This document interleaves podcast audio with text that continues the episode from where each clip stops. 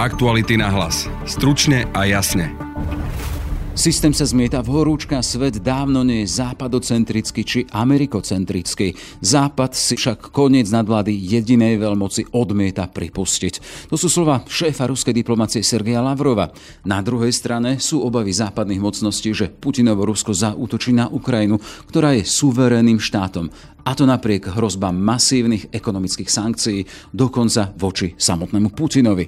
Čo by takéto sankcie s Ruskom a jeho ekonomikou urobili a čo by prípadný konflikt a stop energii z Ruska smerom k Európe urobili s našim regiónom a Slovenskom? O čo ide vlastne Vladimirovi Putinovi?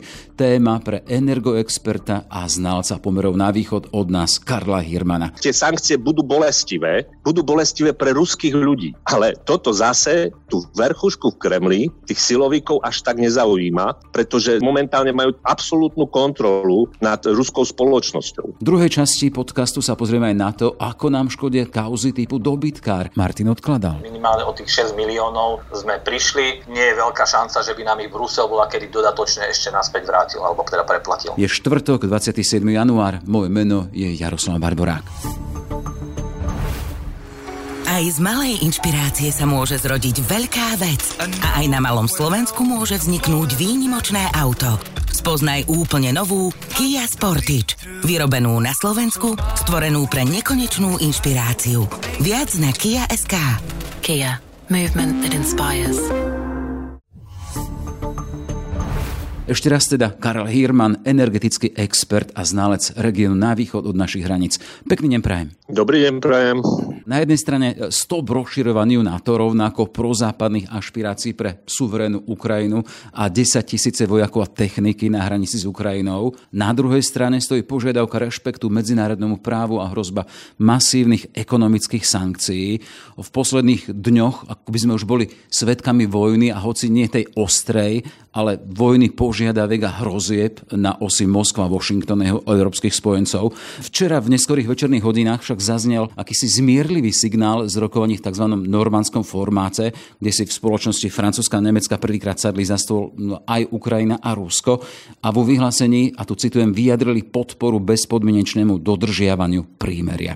Chcem sa spýtať, dávate tomu váhu? Je to akýsi prísľub, že ostrý konflikt nie je cestou, alebo ostrý konflikt nebude bude nevyhnutný? Prvom rade by som chcel povedať, že ostrý konflikt tam prebieha od roku 2014 non-stop. Každý týždeň je zranený alebo zahynie nejaký ukrajinský vojak alebo ukrajinská vojačka alebo dobrovoľník pri ochrane svojej vlasti na východnom Donbase.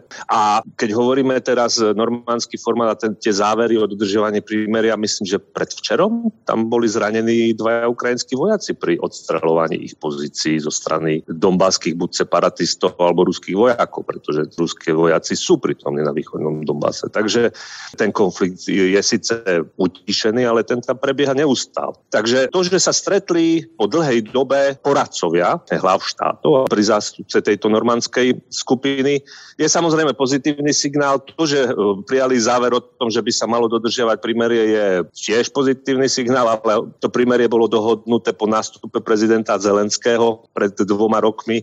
Istý čas, e, skutočne pár dní, týždňov sa dodržiavalo, ale aj samotná misia OBZ potom prakticky každodenne vo svojich monitorovacích správach informuje o tom, že je porušované. Takže oni vlastne len potvrdili to, čo už bolo dohodnuté pred dvoma rokmi a sa dva roky prakticky nedodržiava. Takže nejaký zásadný postup by som od toho neočakával. A ešte, ale na úvod by som povedal jednu vec, aby sme si nenechali, čo ste citovali pána ministra zahraničných vecí Ruskej federácie Sergeja Lavrova, nanútiť tento pohľad, ktorý teraz všetci riešime, že tu ide o nejaké rozširovanie e, NATO o Ukrajinu a podobne. Povedzme si jasne, v roku 2014 Ukrajinci vyšli do ulic, ten Majdan, teda v záveru roku 2013, nie kvôli vstupu krajiny svojej do NATO, ale kvôli asociačnej dohode s EÚ. To bol dôvod, prečo vypukol Majdan. Vtedy vtedajší ukrajinský prezident Viktor Janukovič na poslednú chvíľu po opakovaných rokovaniach s prezidentom Putinom, pričom Putin vyjadril verejne názor, že Ukrajina by nemala podpisovať asociačnú dohodu z EÚ. Na poslednú chvíľu Janukovič nepodpísal túto dohodu a to vyvolalo vlnu odporu a proste demonstrácií obyčajných Ukrajincov prakticky skoro po celom území Ukrajiny. Takže nebola téma NATO. Téma bola asociačná dohoda EÚ od toho začal celý tento proces. To je prvá vec. A druhá vec, to, že Rusko bolo to, ktoré anektovalo územie Ukrajiny, polostrov Krym následne. Pričom Ukrajina neútočila na Rusko, ani demonstranti, ani Majdan nebol o nejakej agres- vôbec o nejakej agresii voči Rusku a Majdan nebol ešte raz ani o vstupe do NATO. A Rusko túto situáciu zneužilo a prvýkrát od druhej svetovej vojny sme svedkami, že v Európe susedný štát nielenže obsadil časť územia susednej krajiny, ale ju doslova do písmena aj právne, ako z jeho pohľadu, anektoval a si ju privlastnil. To neurobilo ani Turecko so Severným Cyprom a Kosovo sa oddelilo od Srbska, ale funguje ako nezávislý štát. Takže tu máme precedens, keď stály člen Bezpečnostnej rady OSN a jadrová superveľmoc porušila základné princípy fungovania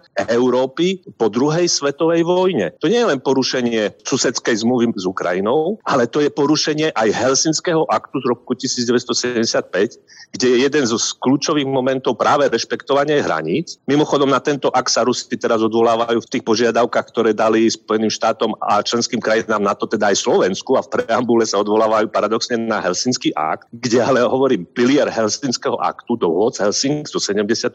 roku je nedotknutelnosť hraníc v Európe. Nehovoriac o tzv. Budapešťanskom memorande z roku 1994 z decembra, kde sa tri jadrové veľmoci a stáli členovia Bezpečnostnej rady OSN Rusko, Veľká Británia a Spojené štáty zaviazali garantovať Ukrajine nezávislosť, nedotknutelnosť hraníc a jej proste územnú celistvosť za to, že Ukrajinci sa vzdali všetkých jadrových zbraní, ktoré mali na svojom území po rozpade Sovietskeho zväzu a všetky tieto jadrové zbranie do poslednej rakety, do poslednej hlavice boli pod dozorom týchto veľmocí odvezené do Ruska na likvidáciu. A Rusko bolo vtedy, a vlastne aj je, malo by byť jedným z garantom územnej integrity Ukrajiny. To znamená, že Rusko porušilo niekoľko zmluvných zásadných dokumentov, ktoré samo podpísalo preto sme sa dostali do tejto situácie, do ktorej sme sa dostali dnes. A poďme teda k nej. Vy ste už hovorili o tých e, požiadavkách Ruska, tam, keď to zjednodušíme, akýsi e, snaha až rozkazovať aliancii, čo môže a čo nie. Rovnako chce hovoriť do smerovania suverenej Ukrajiny.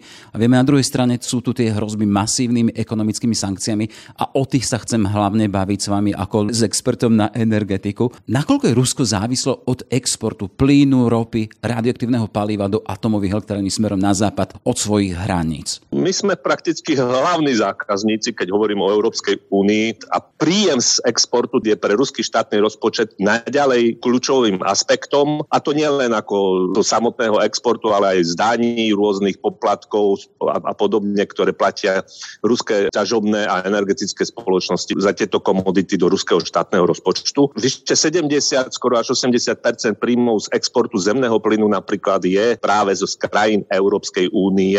Samozrejme sú tam aj ďalšie európske krajiny, ktoré sú významným nákupcom plynu, povedzme Turecko. Takže tie finančné toky do Ruska sú primárne za tieto suroviny z územia územia Európskej únie od nás. Takže táto závislosť je obojstranne dosť značná. Napríklad pri plyne zase, aby som povedal aktuálne, do 40% zhruba spotreby plynu v Európe je pôvodom z Ruskej federácie a zvyšok je z rôznych iných zdrojov. Logika tej mojej otázky smeruje k tomu, teda, že ak je tu taká vysoká závislosť aj z ruskej strany smerom k nám a teda nás tam, aká je logika Vladimíra Putina, že ide týmto smerom, takýmto spôsobom eskaluje napätie na hraniciach s Ukrajinou, že je svetkom a aktérom až hrozie sankcií aj voči nemu, ale voči krajine. Čo by tým získal? Obávam sa, že tento pohľad, ako ste teraz vykreslili, ktorý tu u nás dominuje, ako myslím v Európe všeobecne, je chybný. My sa na to pozeráme takouto pragmatickou, peňažnou, alebo ako by som povedal, logikou. My ale zabúdame jednu vec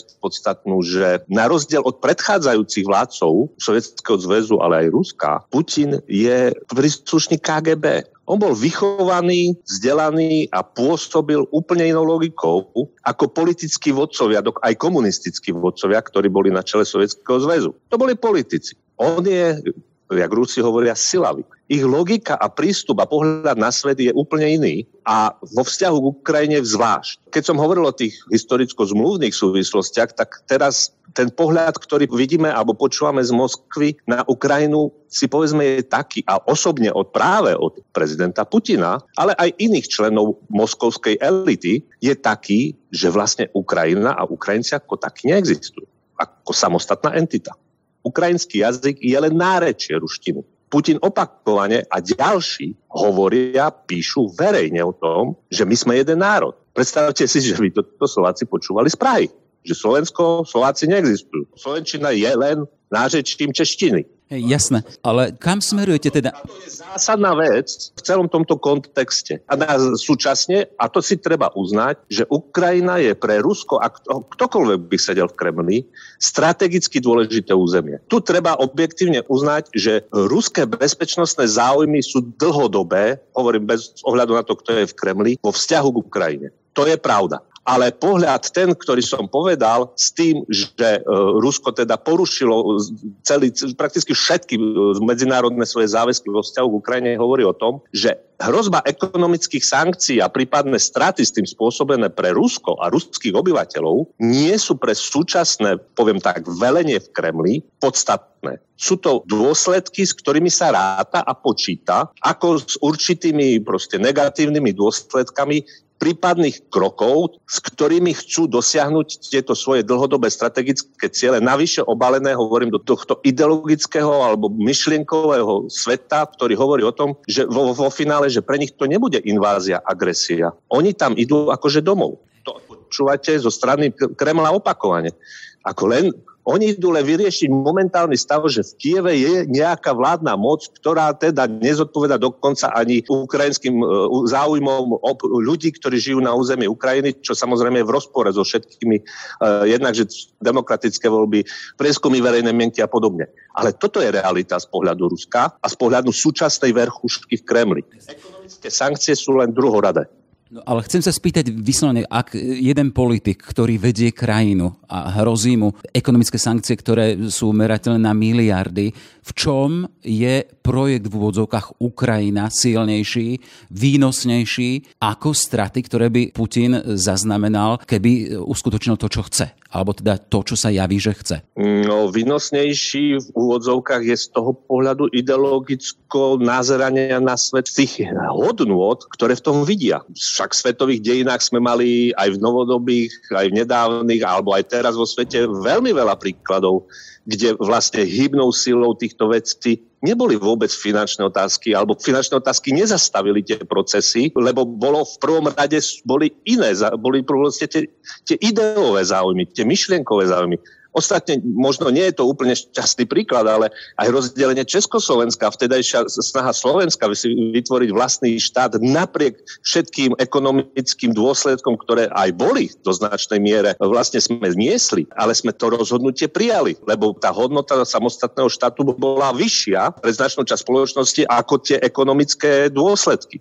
A v tomto prípade je toto uvažovanie Kremla ešte viac prítomné, pretože opakujem, oni nie sú politici, oni nie sú ekonómovia, oni sú silovici. Ich myšlienkový svet a pozeranie na svet je iný. A z tohto pohľadu to logicky dotiahnem, čiže pre nich hrozba ekonomickými sankciami nie je hrozbou a teda projekt Ukrajina, keď to nazvem tak, pôjde ďalej, hej? Teda Putin dokončí to, aký má zámer je to súčasť rizik, ktoré oni zvažujú pri svojom konaní a strát, s ktorými zvažujú. A ak tie rizika a tie prípadné straty budú z ich pohľadu menej významné ako náklady, alebo ten, že dosiahnu ten cieľ, ktorý chcú dosiahnuť, tak ten cieľ budú sa snažiť dosiahnuť bez ohľadu na to, že či hrozíme sankcie alebo, nehrozíme, ale tie sankcie budú bolestivé, budú bolestivé pre ruských ľudí a ruských podnikateľov. Ale toto zase tú verchušku v Kremli, tých silovíkov až tak nezaujíma, pretože získali, momentálne majú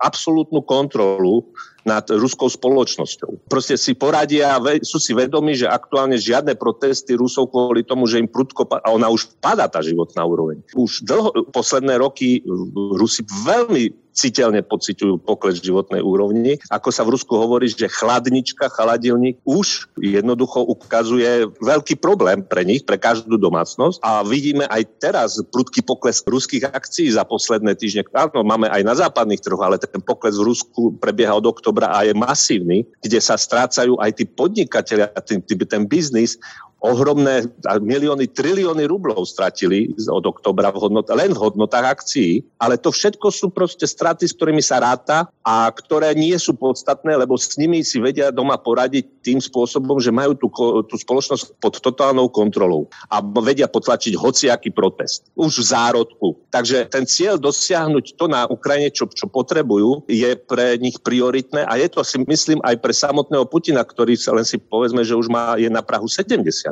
on už tiež nie je najmladší. A samozrejme ten tlak okolia jeho, tých silovíkov, na toto riešenie môže byť oveľa väčší, než si všetci tu namyslíme.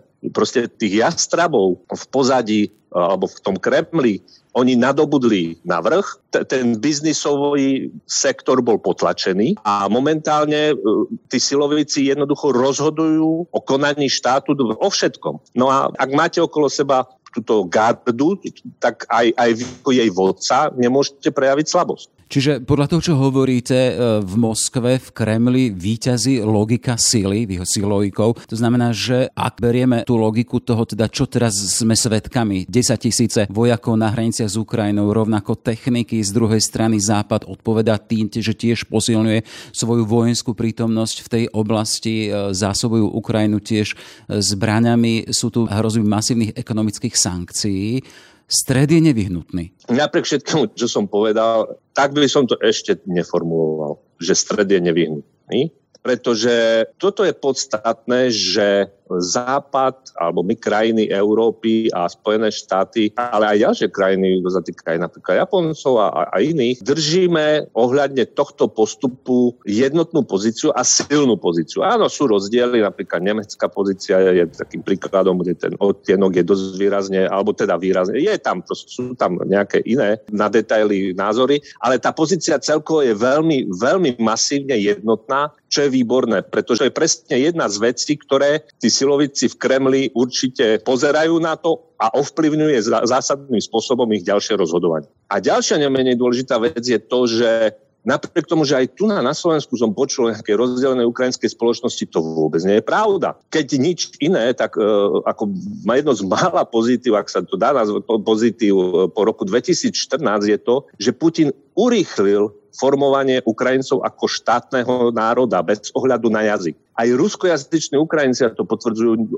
x rôznych prieskumov, sa považujú za Ukrajincov, za, za občanov Ukrajiny a nemalá časť z nich je ochotná a schopná brániť Ukrajinu to a sa prejavuje aj v tom, že kopec dobrovoľníkov aj na východnom Donbase je ruskojazyčný. Keď sa s nimi rozprávate, alebo to aj na internete, proste reportáže, oni nerozprávajú ukrajinsky, oni rozprávajú rusky prevažne, ale oni bránia svoju vlast. Takže si myslím, tieto dva zásadné faktory, tá jednota západnej pozície a na druhej strane tá ukrajinská spoločnosť, že je schopná a ochotná sa brániť a reálne a posilnenie ukrajinskej armády, to, že len napríklad čo ohľadne tej spoločnosti minulosti tam prešlo zhruba 300 tisíc ľudí dobrovoľníkov východným Donbasom, frontom. To boli ľudia, ktorí tam bojovali a ktorí, ak bude ich krajina napadnutá, oni sa opäť chopia zbrania a pôjdu bojovať. To sú zásadné faktory, ktoré zdržiavajú a môžu teda vylúčiť vlastne tú násilnú akciu a ten násilný scenár. A plus ešte jeden dôležitý faktor, že podľa všetkých dostupných informácií, aké sa dajú získať z verejných zdrojov, ruská spoločnosť nechce vojnu. Rusi nechcú vojnu a už vôbec nechcú z Ukrajiny. Sú si vedomi toho, sú veľmi nervózni a znepokojení z tohto vývoja a podstatná časť ruskej spoločnosti sa zdá, si je vedomá toho, že to, čo sa tam deje, nie je dobré ani pre ich krajinu a považujú Ukrajincov aj naďalej za spriateľný blízky národ a nechcú, aby sa bojovalo proti Ukrajincom. Tá nálada, že Krím náš, nadšenie z toho, že Krím sa akože vrátil do Ruskej federácie, je už dávno preč ruskej spoločnosti. Ale v logike to, čo hovoríte, Putina a jeho poradcov nezaujíma, aké sú nálady e, v krajine. Oni majú svoj cieľ. Pozor, e, jedna vec je, sú tie povedzme ekonomické dôsledky pre ruských občanov a biznis, kde vedia zvládnuť nepokoje, alebo teda to znepokojenie, aspoň zo začiatku alebo dlhodobo.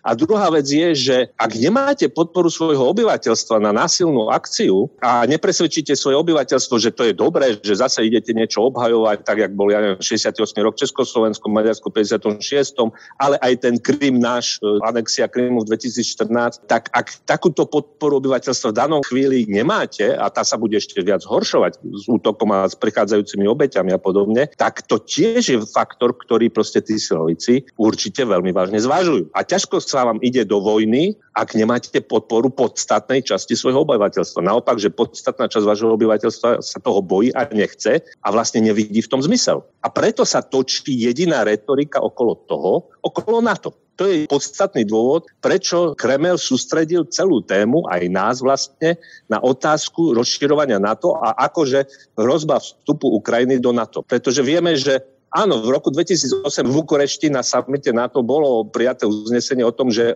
možno Ukrajinci a Gruzinci ako majú otvorené dvere do NATO. Ale odtedy sa žiadne zásadné kroky pre členstvo oboch krajín neurobilo. Navyše Ukrajina určite ani zďaleka nie je pripravená na členstvo v NATO, ale ani v EU. Momentálne nikto nevie povedať, kedy by bola schopná vôbec byť členom, ak opomenieme rôzne ďalšie súvislosti. Proste to nie je na stole. Toľko teda Karel Hirman, energoexpert a znalec pomerov na východ od nás. Všetko dobré, nech sa vám darí. Ďakujem, všetko dobré takisto. Kauza dobytkár má ďalšiu dohru. Slovensko príde o milióny eur na agrodotáciách. Európska komisia sa totiž rozhodla siahnuť na dotácie z čias ministrovania Jána Mičovského. O téme sa budem teraz rozprávať s kolegom Martinom Odkladalom. Martin, vitaj. Ahoj. Poďme to asi teda nejako vysvetliť, že čo presne sa stalo a ako sme sa vlastne dopracovali k tomu, že prídeme o milióny a Predpokladám, že teda to nejak začalo tým, keď Európska komisia si všimla, že na Slovensku je kauza dobytkár. Áno, máš pravdu. V podstate celé to začalo tým, keď sa prevalili, alebo teda na verejnosť sa dostali informácie v súvislosti s mega obrovskou kauzou dobytkár.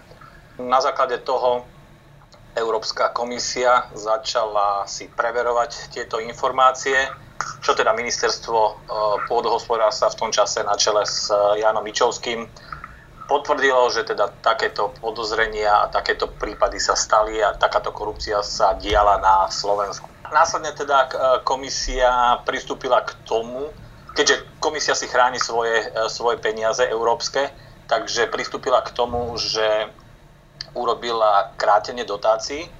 To znamená, že z, tú pôvodnú časť peňazí znížila, aby teda istým spôsobom si ochránila svoje záujmy. Dala voľaké podmienky, dohodli sa so slovenskou stranou, že spravia voľaké nápravné opatrenia, ktoré ale bohužiaľ e, ministerstvo podhospodárstva a podhospodárska platovná agentúra až tak neplnili.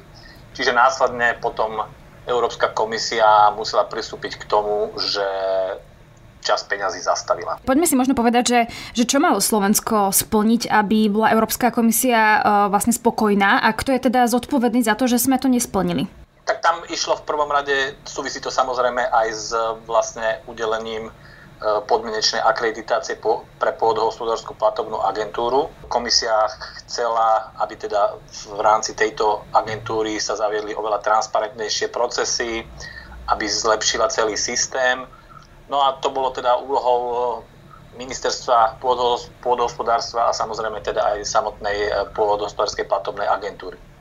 A teda e, znamená to, že, že vlastne podhospodárska platobná agentúra teda nie je viac transparentná, e, alebo že, že nesplnila ne, nejaké zmluvné záväzky. Ešte keby si toto vlastne rozoberieme. Ona nám bere peniaze za to obdobie, v ktorom to nebolo vyriešené. V súčasnosti podhospodárska platobná agentúra už má udelenú plnohodnotnú akreditáciu, teda podstate by mala už fungovať e, v štandardnom režime, ale v tom čase, za ktorý nám berú tie peniaze, v tom čase, ešte keď bol teda e, na čele rezortu Jan Mičovský, tak v tom čase ešte dostatočne nefungovala. Aj keď teda slúbili Európskej komisii, že prídu nápravné opatrenia. Tie prišli až následne potom. Možno by bolo dobré si vysvetliť aj, ako funguje tá akreditácia. Tak čo to znamenalo, že, že mala teda menej peňazí alebo že nemohla vykonávať nejaké úkony? Pre PPAčku to znamenalo to, že bol jej, stanovené, e, bol jej stanovený termín, ktorý bol do polovice oktobra 2021 a dovtedy mala prijať 72 opatrení, medzi ktorými bolo aj zavedenia informačného systému, organizačná štruktúra, zlepšenie transparentnosti, pridelovanie kontrola následne a tak ďalej. Čiže tieto všetky opatrenia podhospodárska platobná agentúra musela splniť do, do polovice oktobra 2021. Ona v tom čase mohla normálne po, vyplácať peniaze polnohospodárom, avšak mala udelenú len podmienečnú akreditáciu. Keby nesplnila tie, e, tie stanovené kritéria, tak minister je musel odňať tú akreditáciu a tým pádom by sa zastavilo akékoľvek financovanie agrosektora, čo by bolo úplne že devastačné pre slovenských polnohospodárov. Len čo to sa teda nestalo, ale... To sa nestalo, že na poslednú chvíľu, na poslednú chvíľu e, nové vedenie PPAčky stihlo stihlo vlastne spraviť tú akreditáciu a stihlo zaviesť, respektíve spustiť tie procesy, aby teda tých 72 opatrení bolo splnených. Európska komisia to vždycky vyhodnocuje v čase naspäť, čiže tam môže byť aj ročné opozdenie. To znamená, že keď ministerstvo pôdohospodárstva a pôdohospodárska platobná agentúra ešte v roku dva, respektíve prvý štvrť rok a druhý štvrť rok 21 nesplnili to, čo mali, tak za to, za to nás teraz Európska komisia následne trestá a bere nám peniaze. Tam e, je čiastka, pokiaľ sa nemýlim, vyše 6 miliónov eur. Áno. A čo to vlastne znamená v praxi, že kto, kto vlastne je na konci toho, tie peniaze nedostane, neuvidí, sú to farmári, alebo kto to je? E, farmári tie peniaze dostanú, pretože tam im boli poskytnuté, respektíve im boli udelené, čiže oni ich dostanú. Len problém je to, že my, my tieto peniaze nedostaneme z Bruselu. Tým pádom uh, rezort uh, vlastne bude mať sekeru a tým pádom sa to bude musieť vykryť z verejných peňazí zo slovenského rozpočtu. To je ten zásadný problém, že síce tí farmári to dostanú, ale my sme sa sami obrali o to, aby sme tie peniaze teda Presne, mohli dostať. Tak my sme sa sami obrali tým, že minimálne o tých 6 miliónov sme prišli a nie je veľká šanca, že by nám ich Brusel bola kedy dodatočne ešte naspäť vrátil alebo teda preplatil. A je to vlastne konečná fáza toho, že prišli sme o tieto peniaze, je to niečo spätne, vlastne o čo sme prišli a už nám teda nehrozí, že by nám Brusel zobral nejaké ďalšie. Tam môže samozrejme ešte prísť, pretože hovorím, e, Brusel koná s trochu s väčším časovým oneskorením, takže keď oni zase ešte niečo vyhodnotia, že za, dajme tomu za ďalšie štvrť roky ako dáme tomu tretí kvartál alebo štvrtý kvartál minulého roka, že ešte prišlo k nejakému pochybeniu, tak samozrejme aj to nám môžu krátiť. Samozrejme ešte Brusel nám môže brať iné, iné prostriedky z iných, z iných programov, čiže toto nie je definitívne. Ale ako teraz nechcem malovať čerta na stenu, že teda, že budeme prichádzať ešte o ďalšie peniaze. Ale dobre, keď to takto zhrniem, tak ono je to vlastne chyba Jana Mičovského, že sa nepostaral o to, čo mal. Aj keď teda samozrejme tá kauza dobytkár nie je jeho zodpovednosť. Vieme, kto, kto tam vlastne figuroval, tá kauza je známa, ale to, že on to v tej chvíli nevyriešil, je vlastne jeho zodpovednosť, že teraz tie peniaze budeme musieť platiť zo štátneho rozpočtu. Áno, čiastočne to ide samozrejme aj na jeho triko. V podstate z toho sa nemá, nemá ako šancu vyvliec. Samozrejme, že tá kauza dobytkár absolútne s ním nesúvisí, ale následné riešenie celej tej kauzy tak to samozrejme ide na, ide na, má teda na tom podiel. Kto potom ešte ďalší? Je tam teda uh, šéf PPAčky, alebo uh, kto je tam vlastne no, ďalší tam, Áno, samozrejme je aj teda vedenie PPAčky, uh, kde teda tiež prichádzalo počas ministrovania Jana Mičovského k viacerým personálnym zmenám.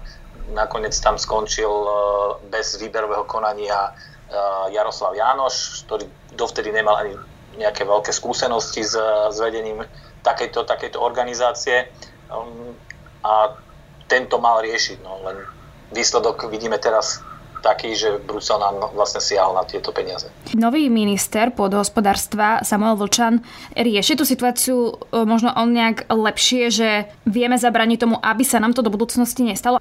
Myslím si, že aspoň minimálne sa poučil z tých chýb uh, svojho predchodcu, pretože nový minister zastavil čas vyplácania peňazí na istý čas, keď teda si nebol istý, že by teda náhodou Brusel mohol dodatočne nám ich e, zase zobrať.